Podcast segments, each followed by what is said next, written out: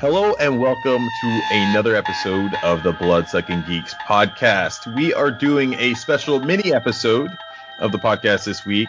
Um, we're going to look at the entire Creepshow series. So we say mini episode. I, hopefully a mini episode, we'll see. Uh, but we wanted to do something to kind of tide everyone over. Uh, you know, it's still the, uh, you know, leading up to Halloween. So we want to get as many episodes um, out there for everyone. Yeah, yeah, yeah. So, um, and we also don't have the full crew this week. It's me and Corey this week. But, you know, I think Cody gave us something for us to listen to. And, uh, but yeah, they couldn't make it due to uh, some previous sexual engagements that I'm not at liberty to go into. But, uh, very, very kinky stuff, but I'm sure they'll tell you all about it next time they're with us. Oh yeah, oh yeah. So it'll be it'll be good to get the whole crew back. But like I said, we wanted to get something out there um, in time for for you know everyone's Halloween and everything. So we're gonna look at Creepshow. And Corey, what what do you remember about the Creepshow series? Uh, you know, growing up, did you did you watch this a lot as a kid? Uh, I remember them. Uh, I think the box art for the V H S tapes was pretty iconic. Just mm. the creep in the movie theater, or the creep kind of like it the uh, box office in for the first movie. Uh, I didn't watch them a whole lot, so it wasn't like a huge part of my childhood, but uh, definitely was aware of them. And um, I think they kind of set the standard for all uh, horror anthologies going forward, which we'll talk about a little bit. But um, yeah, I revisited them this week in preparation for this, and uh, of course the Creepshow T V series is now on Shudder. Uh, they're filming season two as we speak, so um, yeah, it just seemed like something to be fun to go into, and uh, something spooky for Halloween. Yeah, definitely. I I love the series. I remember I would always mix them up though in my mind. I remember just watching Creepshow, but I've kind of in my mind they've kind of melded together over the years. And so when they're doing this episode, I started looking at the the um, all the different episode titles between it, yeah. the Creepshow two, and I'm like, man, I still all remember all of these, but I couldn't remember which ones belonged to which movie. Um, did, you know, going back, I know that, and, and we'll touch on more of it later on, but uh, Creepshow started out as as kind of a a, a comic book style. Uh, horror, you know, uh, I guess like a recurring comic book, a monthly, or I don't know how yeah. long. I mean, came out. Did you ever read any of these growing up or anything like that? No, no, I never really was a uh, comic book guy. Uh, I mean, in Crowley, there we'd have comic book stores, baseball card stores that would pop up for like a month, then go out of you business. What? You remember Darden's? Yeah, yeah, book. That's over by Videos. Yeah, because it was the guy, um, Dennis from Winn-Dixie. He was the yeah. manager there for, for a long time. The old fuck. Oh, he was an asshole, man. Dude, I thought he was so cool when he, because, um, yeah, because Darden's was, yeah, I, I used to go in there and hang out. And I thought they were so cool because they owned a comic book store. And I was like, man, I want to do this one day. And then I saw that he was working at Winn-Dixie, and I ended up working at Winn-Dixie. And I was kind of excited. I was like, this is the old Darden's guy, man. I'm kind of excited about this. Turned out he was a complete dick. And yes, like, Dennis, if you listen to this, you were an asshole. I forgive yeah. you. You were you were an asshole. Well, but yeah, so I didn't uh, really read comic books that much. But uh, actually, so the whole Creepshow, and I guess you can go back, and uh, also Tales from the Crypt, obviously, it goes back to the E C Comics from the forties and fifties that was uh, started by a guy named Max Gaines, his educational comics, and they actually wrote, like, Bible story comics and shit to sell to schools and churches to teach the young ones about old Jesus. And then uh, he died in a boating accident, so Jesus didn't help him too much there, and his son William took over and uh, renamed it Entertainment Comics, and um they really did a bunch of horror, crime, satire, military, sci-fi, shit like that. And it was all, like, really socially conscious. And um, there was, like, racial equality, anti-war stuff, nuclear disarmament, uh, just things that in the, you know, late forties, early fifties wasn't necessarily, you know, things people were talking about much. So in comic books and through the lens of, like, horror and sci-fi, they would bring things. And, like, um, they're best known works were Tales from the Crypt was E C Comics, uh, Vault of Horror, Haunt of Fear, and their most well-known thing and the thing that's still going is Mad Magazine, because in the late fifties or early fifties, uh, the Comic Code Authority uh, really started cracking down on censorship. And so basically they had to abandon everything and just go with Mad. And, I mean, they were cracking down on it so hard that in one of the stories, um, an astronaut goes to a, this other planet in the future, and there's two alien groups of people with different colors, not very subtle, and one group's treated differently than the other. And then this astronaut in his report is like, we shouldn't admit them to our Galactic Federation because they have this issue. And he pulls off his helmet. He's a black guy. And the guy that ran the censorship board was like, no, you have to change it. He can't be a black guy. And the, the comic guys were just like, fuck you. The, this is exactly what we're trying to address. And uh, so they eventually had to just, you know, get away from the horror and stuff and do Mad Magazine. But I thought that was pretty interesting. That is pretty cool. Hmm. So, uh, and of course, the people like George Romero, Stephen King, uh, Tom Savini, this is the shit they grew up reading, because I think it was a lot more accessible at their age and whatnot uh, when they were growing up. So, um, all though, too, that, that actually makes sense. I was going to say, even before you mentioned uh, Romero's kind of role and, and kind of history with the Creepshow, is that, um, you know, obviously George Romero did kind of the same thing when he, uh, cast, I can't remember the actor's name now, but in Night of the Living Dead, he cast an African-American actor in a lead role, which yeah. at the time was just, you know, you hadn't seen anything like that before. And not only that, um, there was, I think he also, what, what, what did he, what was the other notable, it was the first time a, a black man kissed a white woman. It's on, something like that.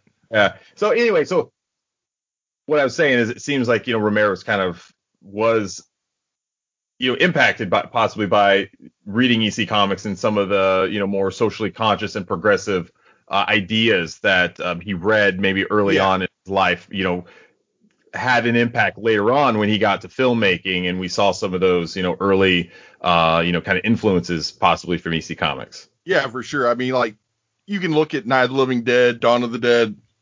It's just gory zombie movies. But I mean, there's definitely social commentary in it. Um, I think Dawn of the Dead's a little bit more obvious against consumerism and whatnot, them being trapped in the mall. And uh, Stephen King as well, you know, in his work, there's a bunch of social commentary. But I think I see the E C Comics influence in Stephen King's work so much more, just um, the kind of twist endings and shit like that, that once you watch Creepshow and stuff like this, just to get kind of a frame of reference, um, it's like, oh, clearly he was out. He was influenced by these comic books, because this is the exact shit he still does. So, yeah.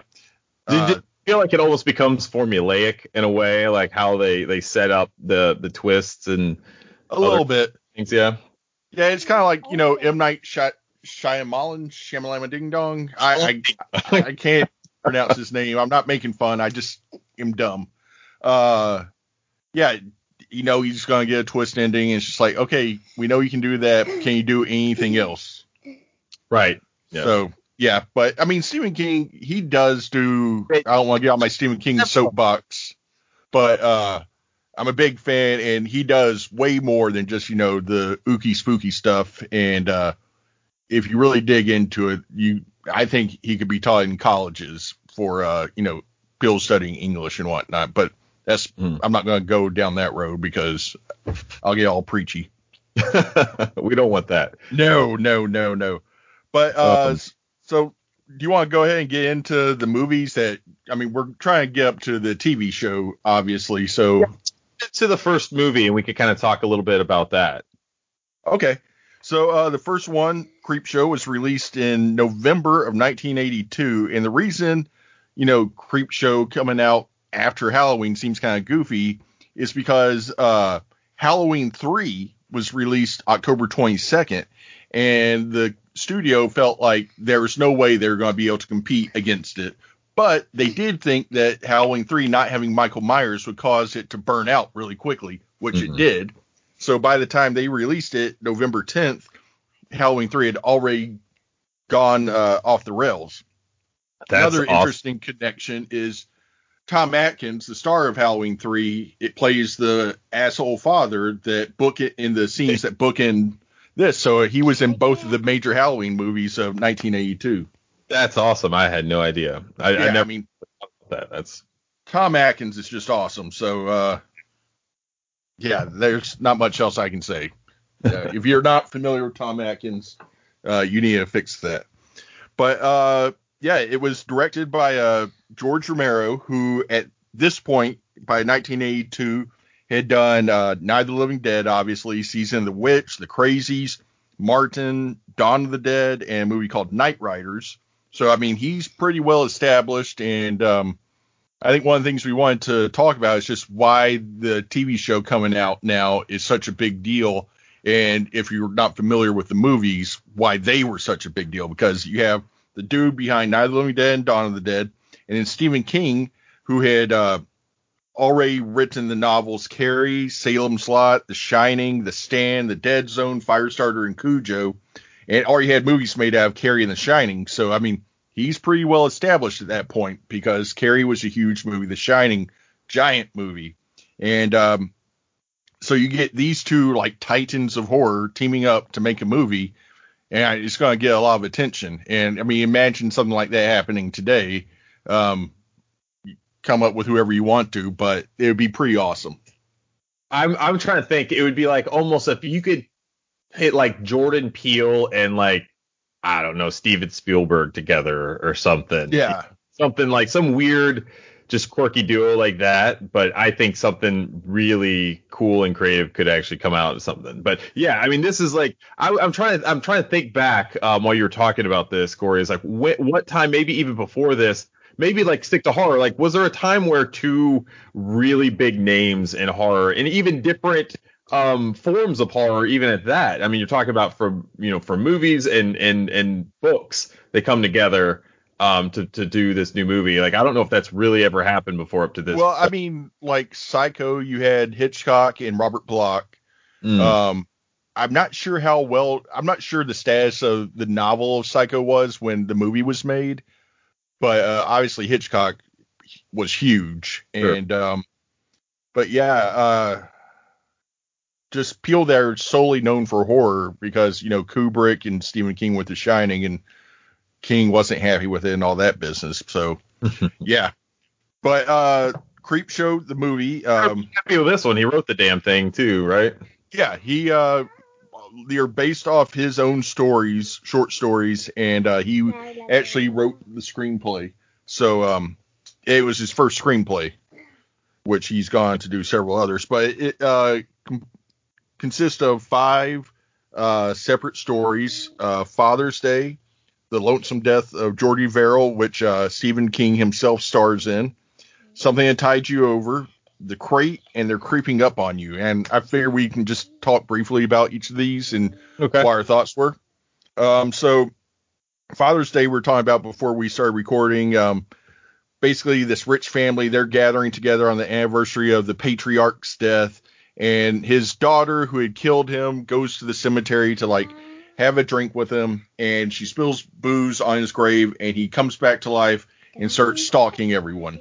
I hope, like, I hope maybe one day when I'm buried, like, someone will, like, drop, a, like, a, a little dab of weed or something on my grave and, like, make me come back to life again. Like, yeah. ah, who disturbs my slumber? And then you just poke your hand out, take the joint, bring it back down. Yeah, I'm going back out of the grave. Oh, that's uh, great.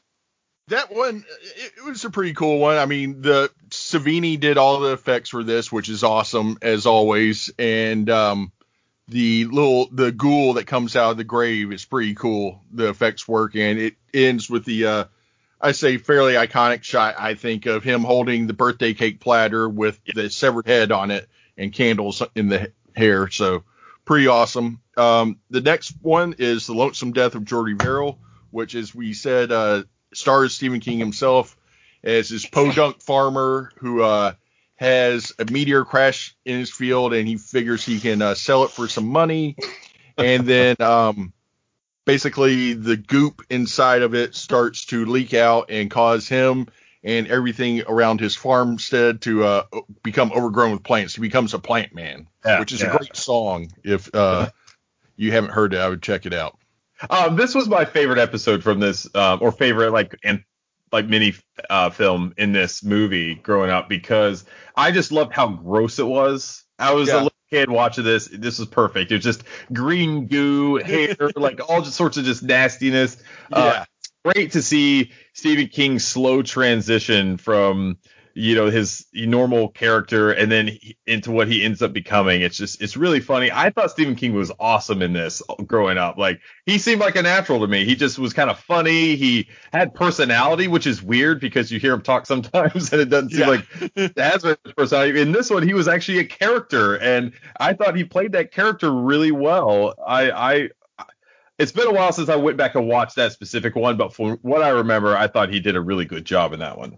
Yeah, and um, just doing some research on it, I found something that uh, apparently Romero had him try to imitate Wile E. Coyote on some of his reactions and expressions, and because it does seem a little bit over the top, but we had that in mind, it kind of clicks, because the whole thing with this, also I want to mention, is they are supposed to be spooky and scary, but also there's definitely an underlying sense of black humor throughout the entire thing. So these are meant to be funny as well as scary. Yes. Yeah, yeah, definitely. And they're um, a lot of these movies too, because I, I want to say like um, the, what was it? Was it the Tales from the Dark Side movie? Yeah. We'll get into that later. I think they had some kind of like dark humor and stuff in those as yeah. well. And so it just seems natural, but it, I, it's a really it, it fits within kind of the the framework of what they're trying to do with these movies. I think like I, I think it, it fits the vibe really well. Yeah, I think I mean, you got to think the people that are making these movies are people that truly love horror movies.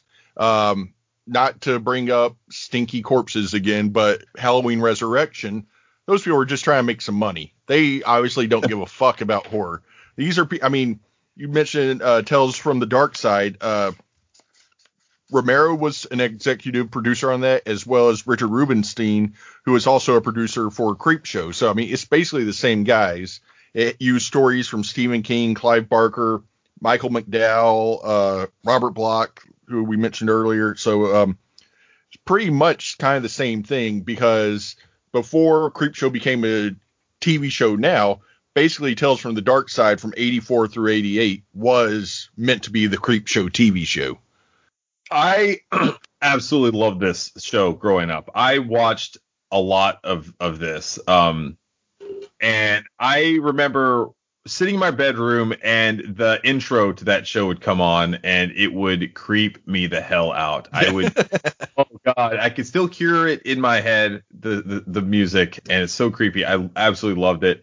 Uh, I went back and found a bunch of episodes. I don't, I can't remember. I think I b- may have bought them all on D V D or something a while back, and we started watching through a bunch of old Tales from the Dark Side episodes. This, they they still hold up pretty good, some of them. Yeah, yeah, no, they're definitely pretty awesome. And um, they made the movie in nineteen ninety uh, with uh, let's see, John Harrison directed it, and he ended up directing a bunch of the episodes in the Creepshow T V show that we watched. And uh, so, yeah, it had uh, stories, or George Romero wrote it, and stories by Arthur Conan Doyle and Stephen King again. So um, this whole thing, Tales from the Dark Side, kind of flows with Creepshow, is just mm-hmm. under a different name. Um, but back to the original movie, uh, the next one was uh, Something That Tied You Over, which I think was probably my favorite one. It's... Uh, Leslie Nielsen, uh, Ted Danson, Galen Ross, who uh, you really only see her head, but she was the main chick in uh, Dawn of the Dead. And yep. she was in another movie under a different name that it was a sleazy ass movie. And she tried to kind of like have some dignity making some of these horror movies. So she used a different name. Aww. But uh, Can't have it was, that. Joe Bob did that movie. I forgot what it was. But um, yeah, this is the story of, I didn't even really pick this up until I read about it. Leslie Nielsen figures out his wife is having an affair with Ted Danson, so he kidnaps them both, buries them up to their neck in the sand right by the water's edge in the ocean, and then tells them, uh, you got to hold your breath, and when the tide comes in, maybe you can struggle loose when the sand gets wet. I don't know if that's how it works or not, either way.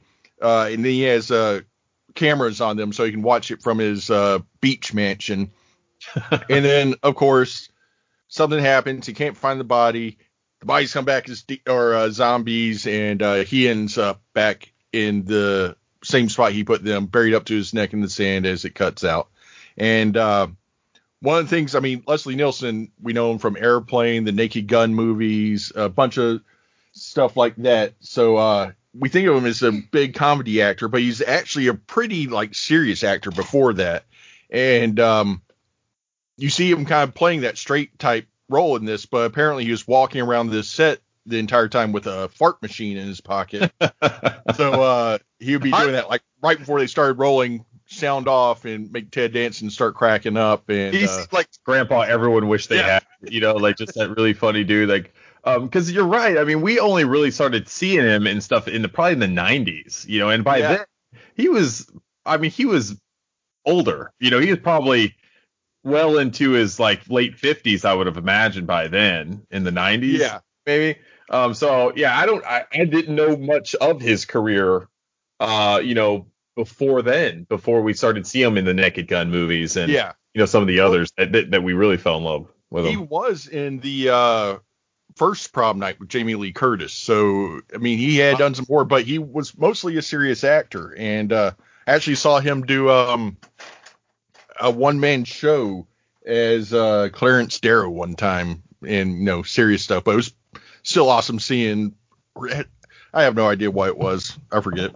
Uh, back to it. Uh, The Crate is the next one, which is a really cool one with uh, Hal Holbrook and uh, Adrian Barbeau. Mm. And uh, he, Hal Holbrook's a meek uh, college professor. Adrian Barbeau is his annoying, nagging wife who's drunk as shit all the time.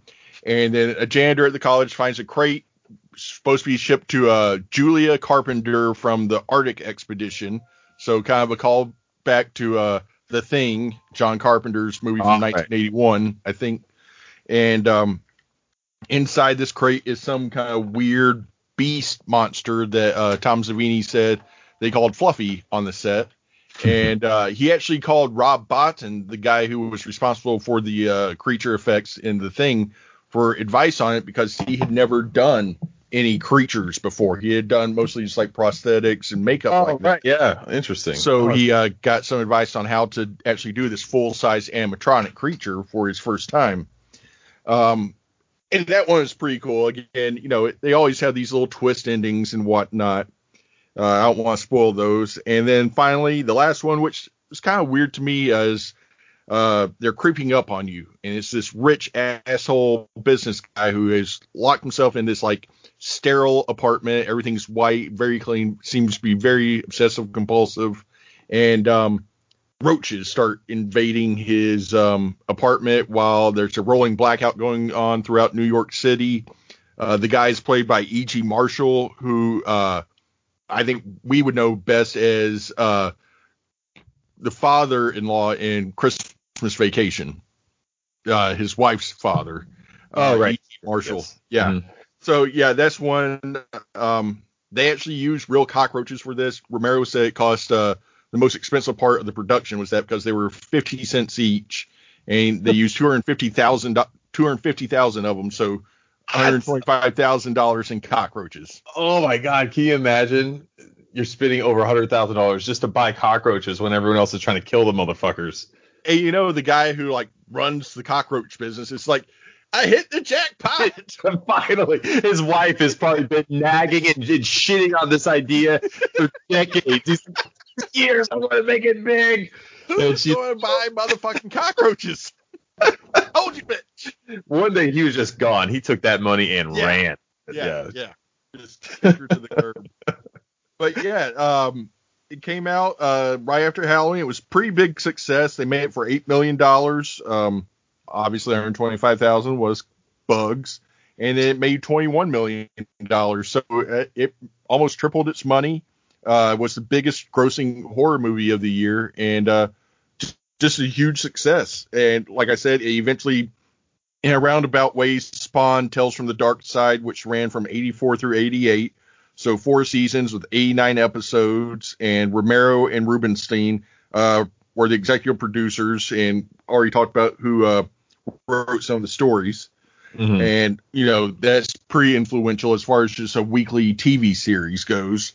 And then in uh, nineteen eighty-seven, they made Creepshow two, which was a summer movie. So it came out on May first.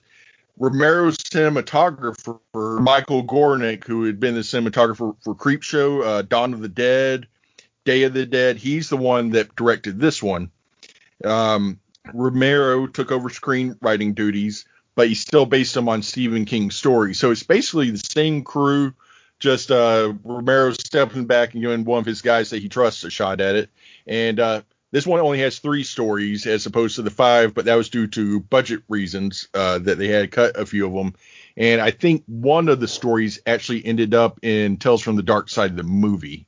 So um, they had to, they only made for three and a half million as opposed to eight million. So a little bit less than half of the original movie. And um, the little stories we got are uh, Old Chief Woodenhead with uh, George Kennedy as the poor shop owner who has lent money to the uh, Native American tribe of the city and uh, is robbed one night. And the wooden uh, cigar store Indian in front of his shop comes to life and seeks revenge because uh, the tribe elder had like brought some jewelry to uh, George Kennedy to like hold on to until they were able to pay the debt. And uh, this asshole steals it all and ends up getting scalped for it, which is pretty cool. Uh, and uh, Junior has a song called Kalijah. I don't know if you heard it. Yeah, um, yeah. But it's, yeah. yeah so it, it, every time I hear it, it always makes me think of this episode because I just yeah. think of this old Indian dude. Um, this, I, as growing up, um, are we talking about this specific episode yet? Can we like talk about our thoughts on it? Yeah, no, yeah, yeah, sure. Yeah, because um, I thought this episode was so cool as a kid. Uh, I the the I loved just the transformation of the Indian like stepping off like the thing for the first time and and, and then grabbing the guy by the hair. It was awesome. I really dug this episode. Oh yeah, it was uh, really cool, and just how uh, they come up with the different ways to kill the guys. And when I was looking at who played each person, so the guy that plays Fat Stuff is actually Hal Holbrook's son from the first movie. Mm. And then um, the guy that plays the Indian who says he's been growing his hair for nine years and thinks he's going to go to Hollywood and be a star because of his he hair. He has some line where he's like, the women are going to run their my hair through their legs or something. I was like, oh, like that's so gross. That's what people do. Uh, yeah, I guess but, so. Uh, you've seen the show Mindhunter, right? Yes. Yep. Yep. Okay. You know the old cop in that one, the main cop. Uh huh. That's the guy who's the long-haired Indian dude. Oh yes, you're right. You're yeah. right. Oh, man. I do remember that because I remember we we're I remember we were watching. Um, this was like last year. We were watching Mindhunter. And I was like, looked him up because like, what else has he been in? And I saw that he was in that. I was like, it blew my mind because I would never oh, would have yeah. thought that. No, I. Uh, it's like that dude. It definitely is not a Native American. And uh, I looked it up because I was like, is he Italian? Like the old dude that did the car, com- the littering commercials or whatever. But, uh, it says like, oh, you know, like, you know, my great, great, great grandfather yeah. was, was Cherokee or some bullshit. Yeah. His name's like Holt McNanny or something like that. But uh, yeah, I made my wife look at it. It broke her mind. I, I broke her mind twice this week. I told her Dexter Holland had a P H D from The Offspring, and then I showed her this, and she's not really talking to me right now. Oh, man, that's hilarious. Um, yeah, the no, joy of this with me and the random shit I find out. Uh, the next one, I think, is one of the cooler ones out of the entire series, The Raft. And yep. this is um, basically four teenagers go out to the middle of nowhere Uh, and swim out to one of those floating rafts in a lake, and they see this big like blob, kind of like an oil slick, floating around, and it seems to actually be like uh, have awareness, and eventually it starts sucking people down through the cracks of the raft. And the effects are just gnarly as fuck because like it's not just a goop that gets on you and pulls you down. It like melts your skin as it does it. it. Yeah, like it yeah. somehow like eats your flesh or off or something. It's it's really weird. Yeah, I think this is one of the uh, more iconic parts of Creepshow two, just the girl inside the blob reaching up through the water and all. And then um, one of the guys gets sucked up. Uh, the blob comes through the grates of the raft, and uh, it pops his leg off. So he goes down with his leg next yeah, to his face. And then the weird part, I wanted to get your take on this. So there's a, a guy and a girl that survived. They're on the raft. The girl's asleep. And this mm. motherfucker just starts taking her clothes off, sucking on her titties, all this. It's just like you're in a life or death situation. Your girlfriend died. Her boyfriend died.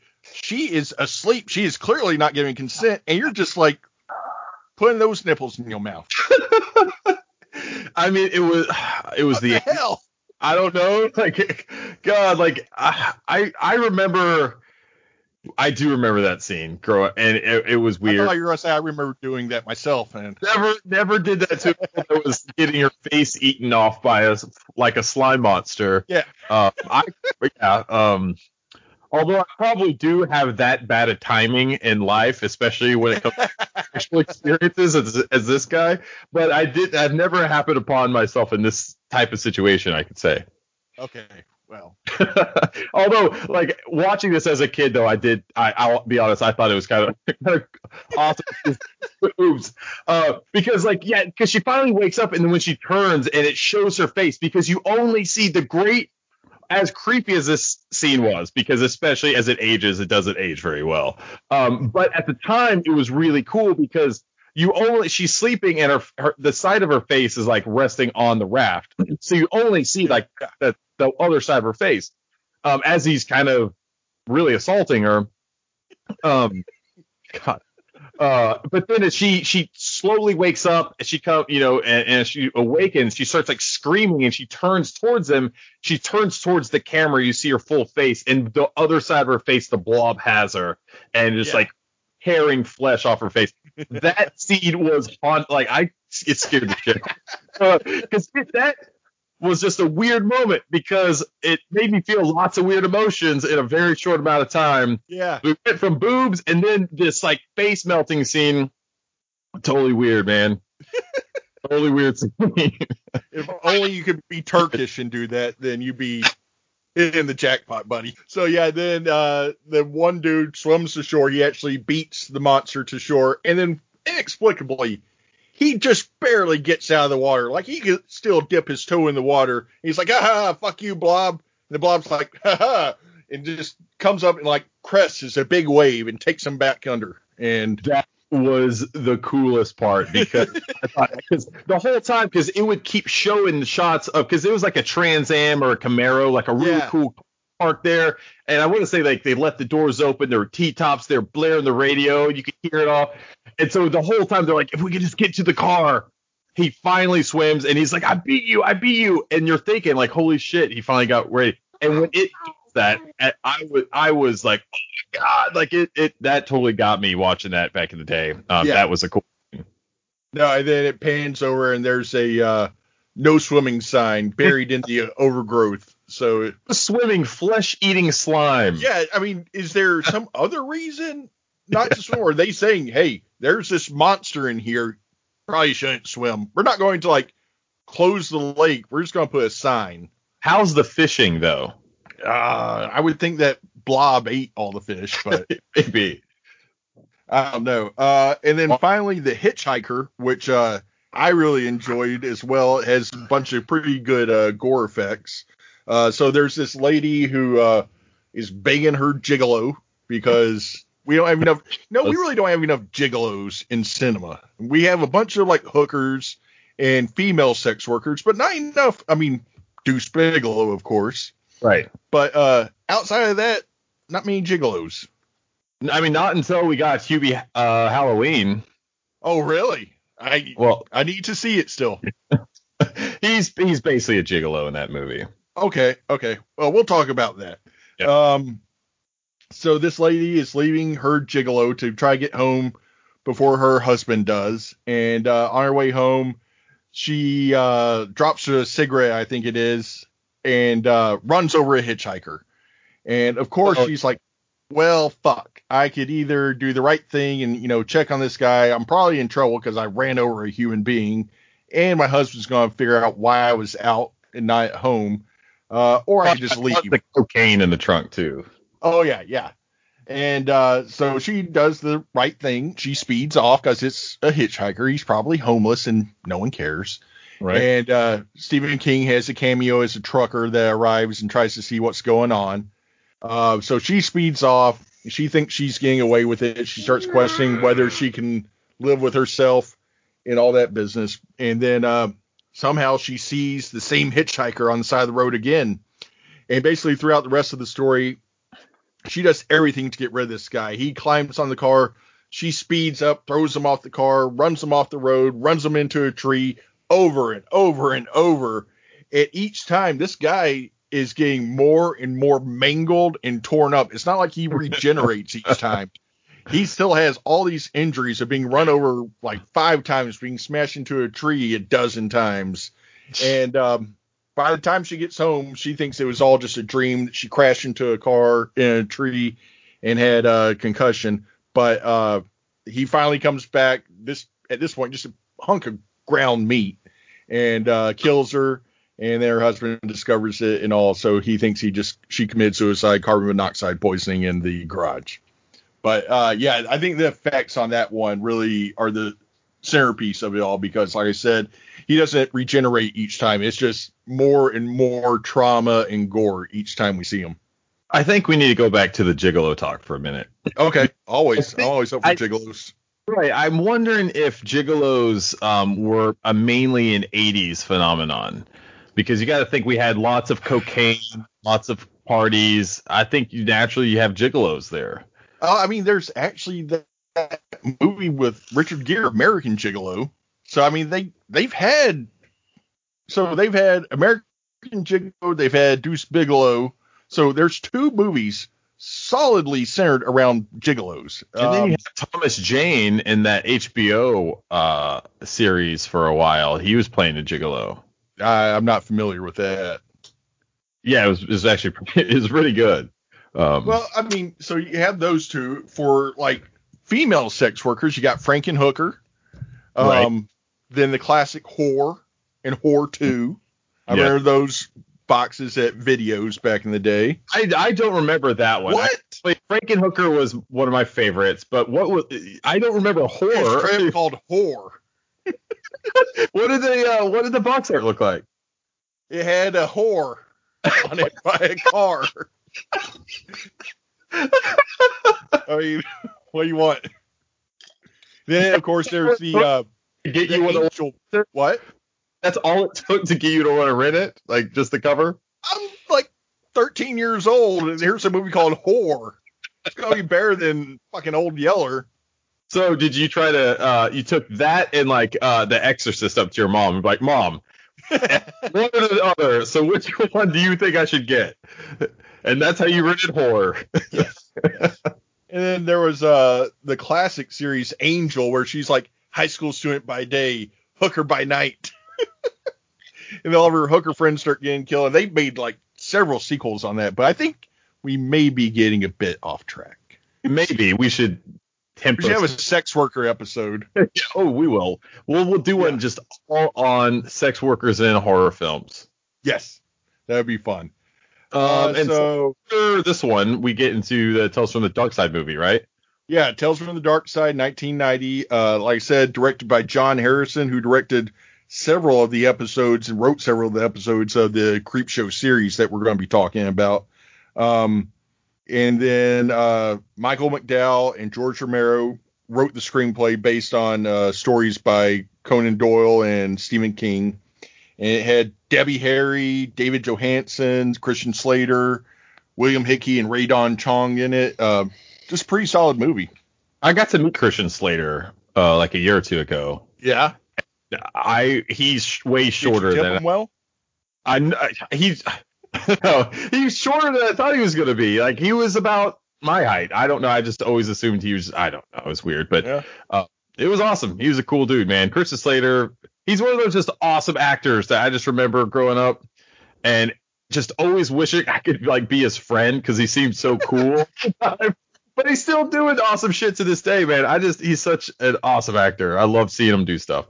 Well, I will not argue with you on that one. You seem to feel strongly about it, Chris. Uh, yeah.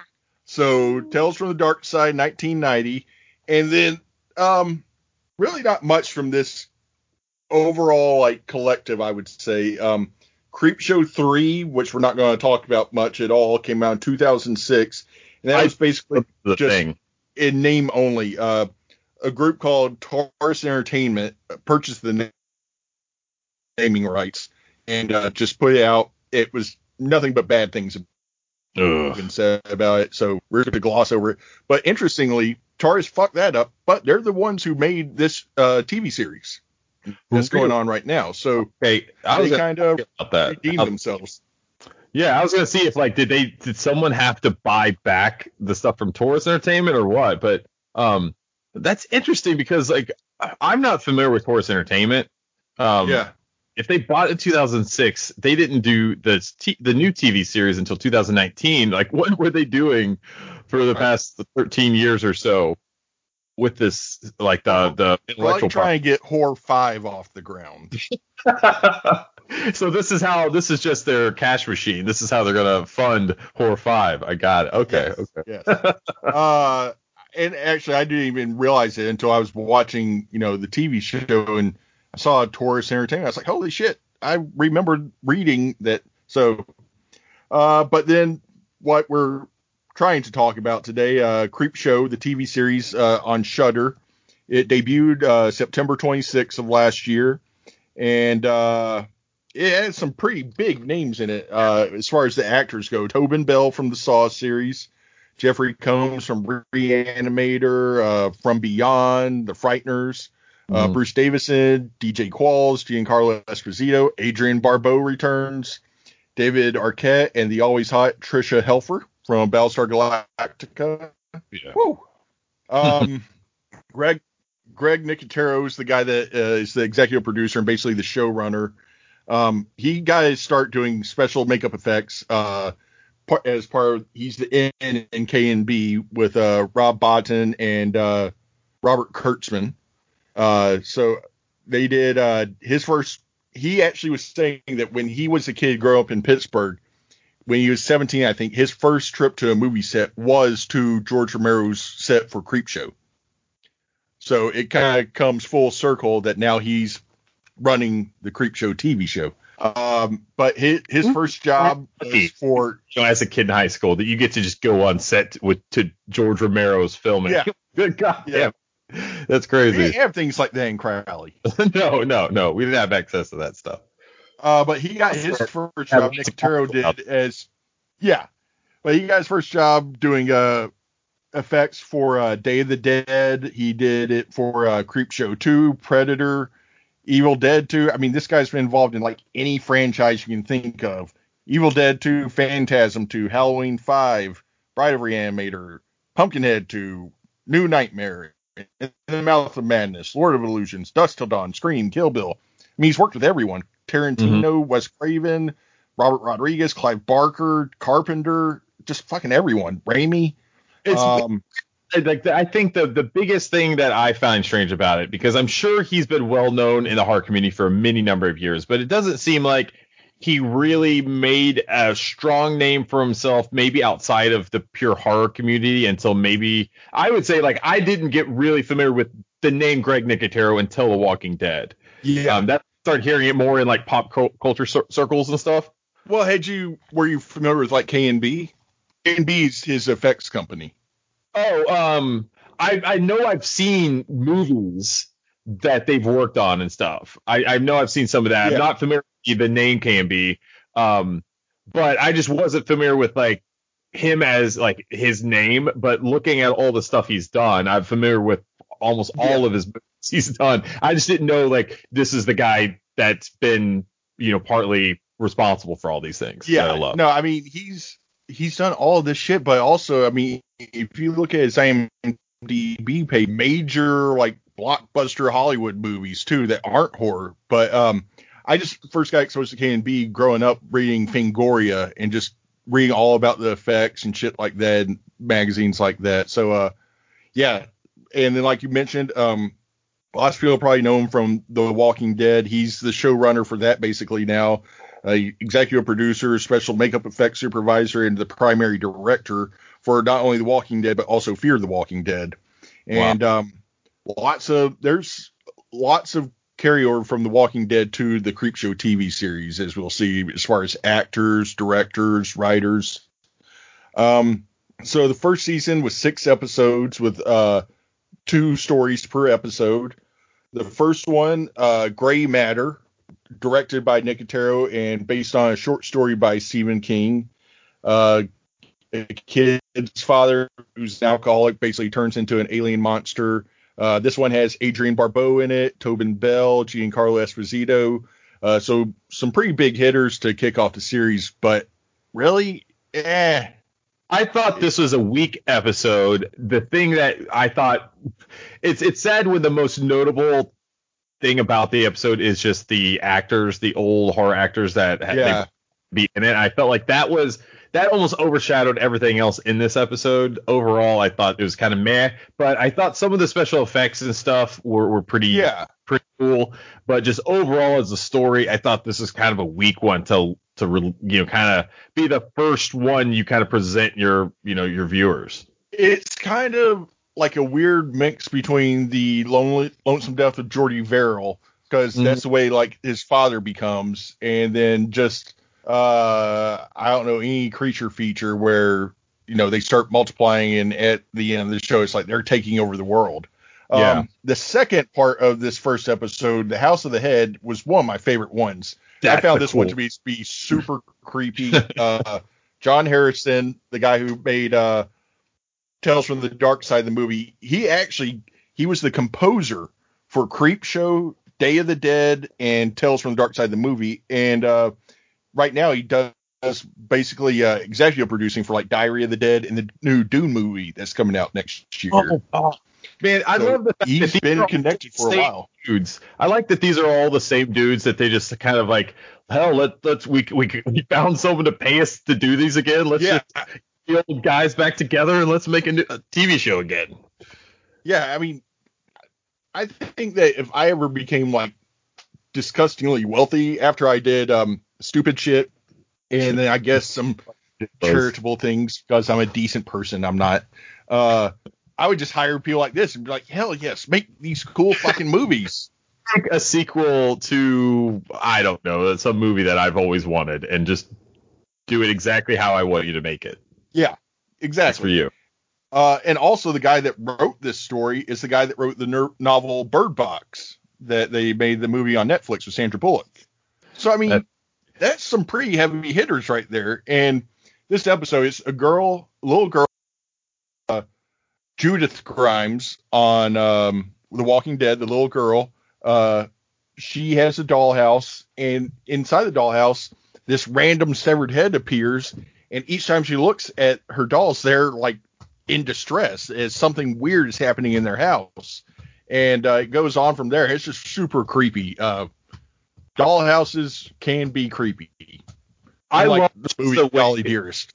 Yeah, I love just like the, the camera work in it, how it just kind of, uh, you know, slowly goes from room to room in the dollhouse, and you just see how the different dolls have moved or their expressions have changed, and how it's weird how just they can really tell a story just through the dolls, yeah. like moving through scene to scene. It's I thought this was a very creative episode. Um, it's just it sucks that it was just kind of back-ended by Gray Matter. Um, yeah. Or it did back- you notice that when she goes, so she gets a cop figurine to try to help them out. Cop gets his head chopped off. Uh, so then she goes and asks for like a priest or a rabbi, and the store owner gives her an Indian chief, and it's the exact replica of the one from Chief Woodenhead from Creepshow two. Oh, that's so cool! I did not know that. Um, yeah, yeah. So uh, makes it. Maybe, I was just gonna say this episode also kind of gave me some Indian in the cupboard vibes. Yeah. Just like silliness. Um, but uh, but no, man, this this is really cool. What were you going to say? Uh, they have that callback, but also the ashtray from the very first part of the very first movie, um, Father's Day, the ashtray that she uses to kill her father with, that appears in every single movie, in every single story, and yes. throughout the entire T V show as well. Is that so right? I caught it a few times. I need to go back and find it in the rest of them. But if you get bored, that's something you can do. Um, next episode, Bad Wolf Down. Uh, basically a rehash of the movie Dog Soldiers, which was awesome. Uh, this is pretty good. It has Jeffrey Combs as a Nazi, which is fun. Uh, but basically, there's nothing new here. I did like how they covered up their lack of budget for the transformation. So they went to comic book panels and showed the transformation that way, which I, I get it. They're trying to save money. They don't have the money to do it, but it works for me, especially in the context of this is a horror comic T V show. This one, so I, I felt bad. Like, this is, I'll, I'll admit I was being a bad parent. So I let Odin watch a little bit of this episode. he loves, he loves uh, werewolves. He's, it's totally in a, a werewolf mode right now. He's, um, he actually thinks some friends of ours are werewolves.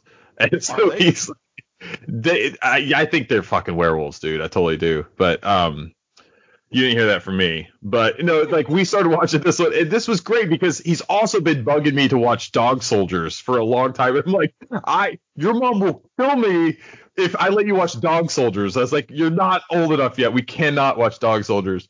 Um, which shit. I mean, it's been a while since I've seen Dog Soldiers, but I don't know if it was as violent as some of the stuff in this episode. Um, yeah. Yeah, no, I, I, I overall, I really liked Bad Wolf Down. I thought some of the uh, effects were really good in this episode.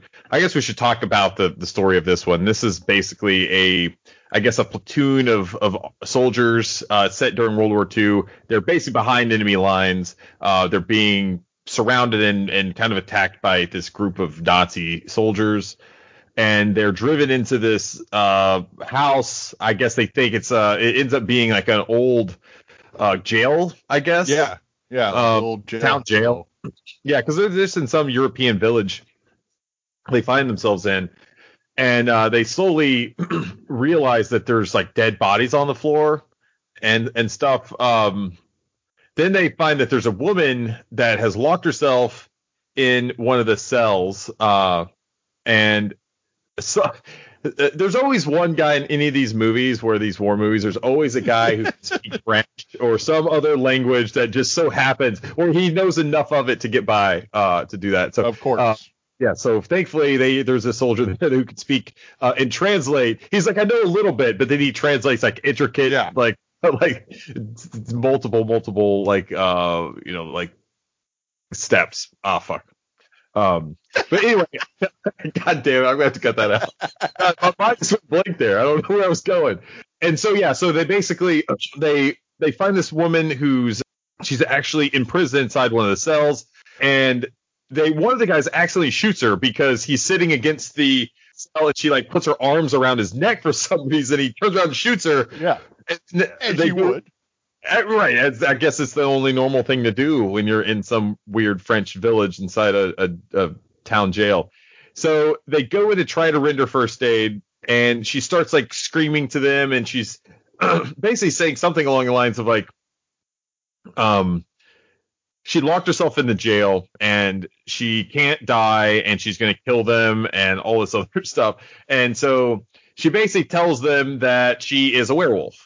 And that she wants them to kill her. And she was actually trying to get like the crucifix off the guy's neck. She wasn't trying to kill the guy. Yeah. She was trying to get the crucifix. Uh, so I guess she could kill herself. Is that what she was going for with well, that? Like the way she. So like you said, they realized, oh, shit, she's a fucking werewolf. And then before this happens, one of their guys basically locks them in the cell with her and leaves them, which I really don't, don't get. Uh, and then, so there's like, well, fuck. And they know the Nazis are out outside because Jeffrey Combs is out there saying, we're coming in. And there's like, well, we got one thing to do. I told you we got this one way or another. So the lady swallows the fucking crucifix, which has to hurt going down. I mean, oh. I think Linda Blair had a little bit better luck with it going in a different hole, but that's, uh, oh from our other episode. Uh, does it ever bother you when people in movies, um, eat, Uh, like uh, pills, but they don't drink any water with them? They just take it and put it in and just swallow them. I'm like, what kind of maniac does that? I mean, not that much. I know there's some people, like my mom, when she takes pills, she has to like show them down the back of her throat like a fucking dog or something. uh, I've never had an issue with pills. Just But yeah, I would like a glass of water with that to just, it's not fun. But uh, yeah, she just swallows down the crucifix, but then the guys ask her to bite them before she dies. So she does. And by the time the Nazis come in, they go through their werewolf transformation, and then they just go werewolf Nazi killer on them, which is pretty awesome. Nazis yes, versus so werewolves. Cool. I also, what I thought was really neat is how each of the werewolves had a different complete design. Yeah. They were completely different. Like one went from your traditional kind of like, I guess, um, something you'd see from um, American War- Werewolf in London or something like that, yeah. where it's a fully figured uh, werewolf. And then you see one that looks more human-like, but just with like werewolf features. Yeah. Uh, and one that's crawling on all fours, like more of like a wolf-like dog creature. I thought that was a neat touch, that they all yeah. did the same. They had some personality to them. No, I agree. Uh, that was really neat, the way they did that, and uh, I definitely picked up on that as well. Um, and then, uh, so the next one is the finger. I think this one might be the one that most attention of all the all twelve stories. Um, it was, again, directed by Greg Nicotero, and uh, starred D J Qualls, who turns in a really good performance, I thought, and uh, just it's a really solid episode. I I had not seen D J Qualls in a movie in a long time. I can't even remember what it was, but um, yeah, this is a very it's one of those that's um it's like very self-aware. It breaks the fourth wall yeah. throughout the entire thing, to the point where even it's weird. Like he even will stop in mid-scene. And just like it does this thing where like, like when he's talking to the cops. Yes. When he's talking to the cops. So it's like it almost makes it seem like he's reenacting the story for you as the viewer. Um, but he'll yeah. go in and out where he's like back in the scene again, and he's interacting like as you would, and you're back as a viewer just kind of watching it, and then he'll bring you back in and be and, and kind of like talk to you as the viewer directly. It's it's it's a neat back and forth that this whole movie, this this this um, episode does um, throughout this whole thing. I, I thought it, it was a cool touch.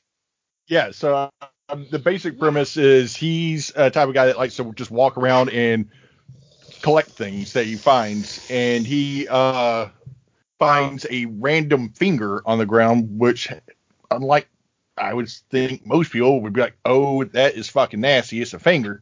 He keeps it. And uh, he puts in like a butter jar in his refrigerator, and eventually, over the course of time, this sucker grows and grows until it becomes a full-blown creature that's basically, it looks a lot like an alien from uh, the movie Alien, um, a little bit smaller, and maybe like if that alien from if if if an actual xenomorph had sex with a little creature from Spaceballs, they would create. I think that would be their, their love child. Yeah, yeah, for sure. I would want to see a video of that copulation. uh, but yeah, so basically the whole premise is this creature, which he names Bob, uh, kind of somehow understands English, and you know he's getting divorced, he's got debt collectors, all this shit, and whenever the creature senses that D J Qualls is getting pissed, it takes off out of the house and brings back some kind of memento that shows I killed this motherfucker. Like he almost gets run over by a guy in a truck with the uh, classy balls dangling yeah. from the tailgate. Nuts. Yeah. And so the creature brings back the dude's nuts. And um, that, that we have a great scene where he's what? trying to shred them up the garbage disposal, and you get nut blood all over your face. He nutted it. Uh, Yeah, and just it, they have a lot of fun with it. Like when he's going to kill the uh, debt collector, he's flying to Texas or whatever, and the effects are what they are, but it's fun. I mean, it's not taking itself too seriously. But there's scenes that are actually kind of endearing. Like there's a scene yeah. where he like he yell he yells at um, the lady on the phone, the debt collector, and Bob thinks he's getting he's yelling at him, and he's like, Bob, I would never yell at you, and like he cuts his hand, and Bob's hand grabs it, and he's like, yeah, the- died. It's so stupid, yeah. but it's funny. I loved it. It was so great. Yeah, yeah. I think um that and House of the Head might be my favorites. Um, mm-hmm. but let's keep this moving. The so I think episode two with Bad Wolf Down and the Finger, pretty solid. That's uh, I think the episodes. Yeah. Uh, the next one, I'm going to group these together because All Hallows Eve, um, basically a bunch of kids that were killed in some previous Halloween by some other kids and a prank gone wrong, come back to get revenge. There's mm-hmm. That's about it. Not yeah, anything noteworthy. Yeah, I mean, there wasn't really, I mean, I guess there was a little bit of the twist because I don't remember when you find out um, with that one, but I... You always, in any type of anthology series, there's always these kind of ones that oh, are just yeah. kind of weird and kind of out there. And this was kind of that one. It, it's, it wasn't over, from what I remember, it wasn't like overly violent or anything. It was just yeah. kind of a, a kind of a story. It yeah. was just kind of a ghost story, really. Right. Uh, and then the companion piece to that one for this episode was The Man in the Suitcase, which was one of the weirder ones, I think, in the entire series. It's this a one. unique take on like the Genie in a Lamp mm-hmm. story.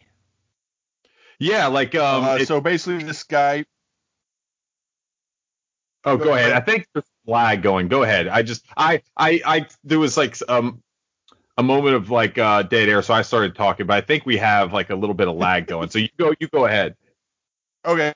So yeah, basically this guy finds a suitcase at an airport baggage claim, which I'm not sure if he like mistook it for his own bag or he just found a bag. It was like, hey, I'll take this bag. Maybe it's but either way, he gets goes to the airport and just steals other people's luggage. Are those? Is that a thing? Yeah, yeah, that's a thing. People do that. You got to watch out, man.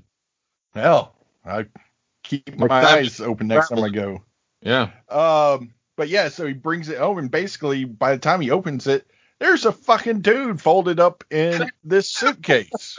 And not just like contortionist style, but like it pretty much looks like he has been taken apart and shoved in there. And uh, but he's still alive and talking. And he eventually uh, comes to the realization that anytime he create he causes pain to this guy in the suitcase, he spits out these gold coins. And then, of course, he uh, gets his girlfriend and his friend and I who are banging on the side behind his back. And then they start just like, well, fuck this. And they start like, you know, hooking up jumper cables to the dude, throwing the suitcase down the stairs, just pulling teeth, really causing lots of pain to get all this money. And uh, eventually the guy who found it is like, hey, we have got to, you know, stop this. This is morally wrong. And so his girlfriend just whacks him on the head with a hammer. And then the genie's just like, oh, okay, fuck you guys. Uh, and then destroys them, puts them in suitcases. And basically lets the guy who wanted to stop live because he was doing the right thing after torturing him for forty-eight hours. Yes, since he wanted to stop at some point, torture is okay as long as it is limited to forty-eight hours. All is forgiven if you stop within forty-eight hours. Yeah, but that, that was a pretty clever one. Uh, nothing, you know, especially groundbreaking, but a clever story, I thought. Um... The rest of them, the companion, uh, a scarecrow come to life story, which was oh, decent. Yep. Um, then uh, Lydia Lane's better half with um, Tricia Helfer. And that's uh, the one where she kills Tricia Helfer's this big, like, businesswoman. And she kills her lover when she doesn't give her the promotion she's looking for. And she tries to sneak her. She kills her in her office. So after everyone leaves, she tries to sneak her out in the elevator, the corpse. But at the time, there's an earthquake in California. So the elevator gets stuck. And while she's stuck in there with this dead body, it starts fucking with her, coming back to life, moving on its own, shit like that. And uh, so by the time the firefighters get there to rescue them, uh, her head has been removed from her body. And I thought it was that was one of the few of these that my wife actually watched with me, and she thought it was creepy as hell. Um, the lady that plays the corpse, even though she doesn't really have much to do being a corpse, uh, I thought it, she was just really, really creepy. And just her expressions and stuff like that. In a Pet Burpees kind of way. Yeah. yeah. No, no, this is a good episode. I, I really like this. This was one Uh, my wife and I actually watched when the series first came out. Um, I remember watching this one. Um, this is this is a solid episode, I thought. Yeah. Uh, next, uh, we're probably just going to kind of run through these. Uh, Night of the Paw with uh, Bruce Davison. I thought this was one of the better ones of the series. Um, retelling of the classic uh, monkey's paw uh, hmm. tale where you get three wishes, and of course, each wish comes back to bite you in the ass somehow, some way. And um, basically, this girl gets lost and seeks refuge at a farmhouse. And it turns out she's there because he had wished her to come there. And um, there's a whole story. It's it's pretty cool. Again, I think kind of peters off, but uh, what'd you think? Yeah, like I I I, I thought this was fun. I I have been. I didn't see this one.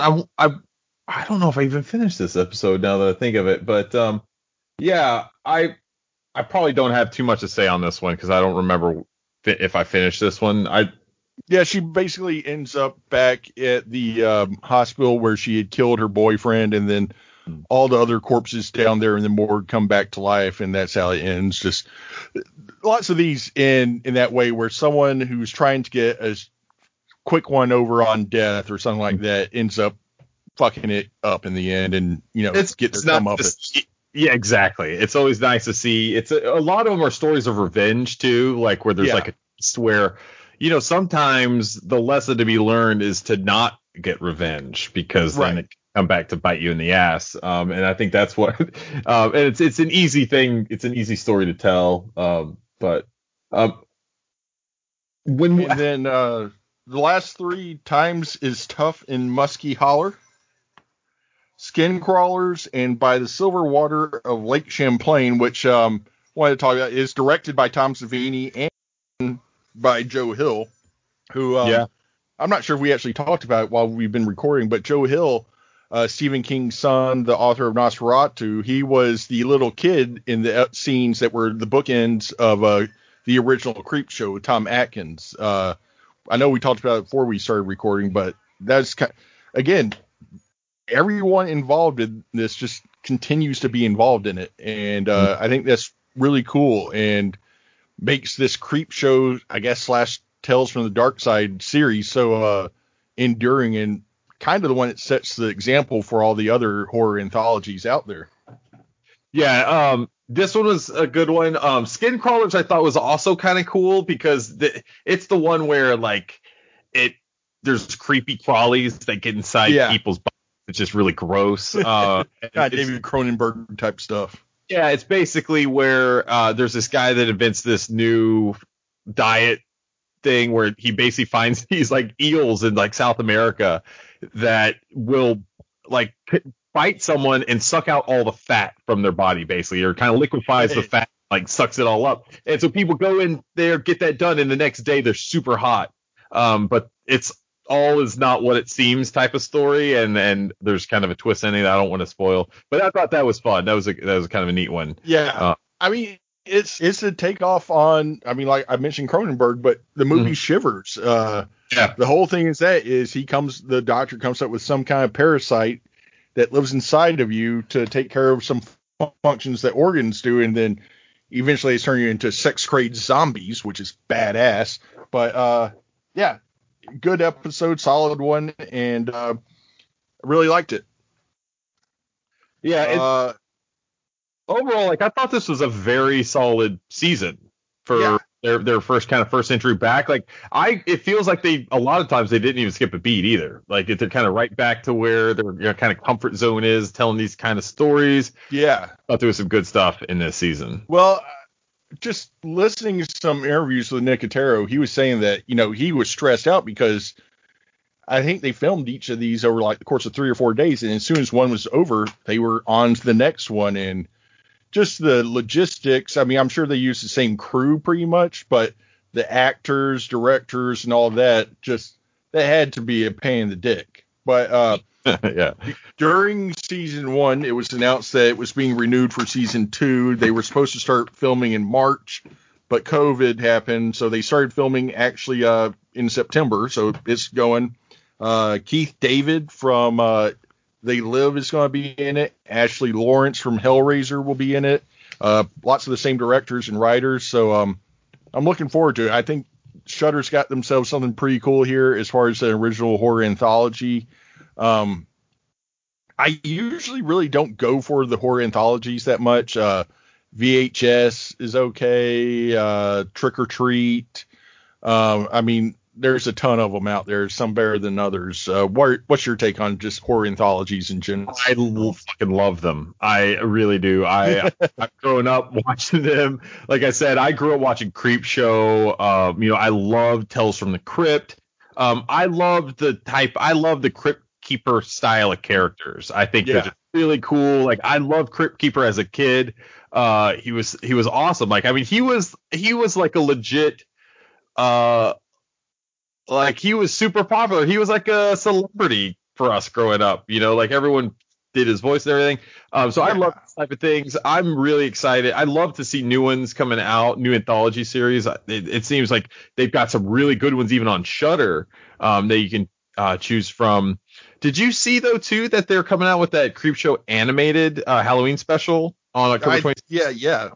Uh, I got that. Uh, in uh, one of the Shudder press releases was talking about that, and that should be. I mean, just Shudder right now. Jesus, they got the Vincent Price collection out there. Uh, just a bunch of really good Halloween shit out there, and you know, it, this is tis the season. This is like yeah. our Christmas, I guess. So, uh, bunch of awesome shit for sure. Yeah. Um. And then yeah. So we have the Creepshow Halloween special on the twenty-sixth. Jo- we have the Joe Bob special coming up here. Oh yeah. Pretty soon. When is when is that one coming That's out? That's probably like two weeks from now or from Friday. We should really do. We got to do a a watch along of something before yeah. Halloween. Like we we've got to figure it out. Um and and just maybe do something on Facebook or something. Make it easy. To do earnest. Well, yeah, maybe that would be fun. Just do something where we could all just hang out, do something fun, and just kind of laugh and talk through stuff. Where we just all st- hit the start button at the same time and we just yeah, talk. Just let it go. For sure. That would be fun. But, so. I'm not sure how many this episode turned out to be, but uh, I think we didn't go too far off into the weeds on anything. No, I mean, it's we, we kept it moving. Um, I know I, I was worried because you and I, I think, like to delve into the details a little bit too much. And so two of us together. Um, but no, it's uh, it's we'll have uh, Corey and Robert or I'm sorry, Cody and Robert back uh, for the next episode. Um, but we may end up doing another one of these mini episodes before yeah. uh, before Halloween is out. Who knows? Yeah, uh, Hubie Halloween has been discussed. Uh, mm-hmm. So Ernest Scared Stupid. Lots of material out there. And like I said, all the streaming services, you know, they're releasing all their uh, Halloween business. And we're trying to, you know, get more content out there to you guys. And uh, for some reason, let y'all listen to our terrible voices week after week. All right, um, I, I guess that's going to do it for this week's yeah. um, episode. Um, no, that was a lot of fun, uh, and we'd love to hear from you guys what you thought. If you have any any memories of the Creepshow series, uh, any strong feelings, if you like them or if you hate them, let us know. Uh, go on to Facebook, uh, join the Blood Sucking Geeks Facebook group, and we're there talking basically horror all throughout the week. Yeah. Everyone. And stuff. It's a lot of fun. We really enjoy, uh, you know, everyone keeping the conversation alive out there on Facebook. Yeah, because, you know, lots of social media interaction is the norm these days. So uh, there's other horror fans like you out there. And uh, it's always fun. People telling us about movies they've seen that we might not have heard of and just getting discussions going, uh, just building up the horror community. It's a lot of fun. Exactly. Exactly. So we'll be back again very soon. I don't know if if which episode we're going to be doing next. We may do a mini episode before our next. It's either like, a mini episode or our special Halloween episode. Right. Yeah. So one of those. We'll figure it out. More to come. Join the Facebook group and you'll you'll you'll know. You'll know. So. Yes. Yes. And uh, keep Cody and Robert in your thoughts and prayers because their sexual deviancy knows no bounds. That's what they get for missing this episode. So yeah. All right, that's gonna do it. Be safe, and we'll see you next time. All right, see y'all. Coming soon.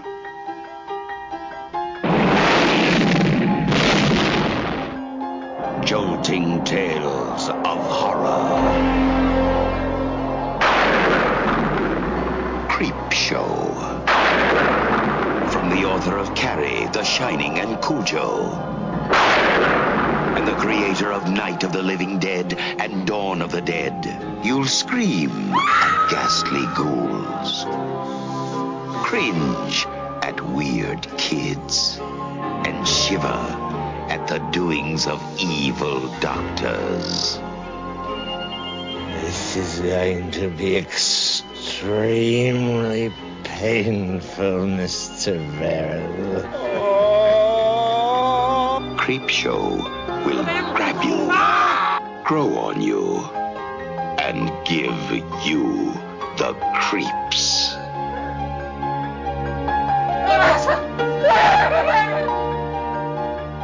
No, this is going to be an entirely new experience. Creepshow, the most fun you'll ever have being scared.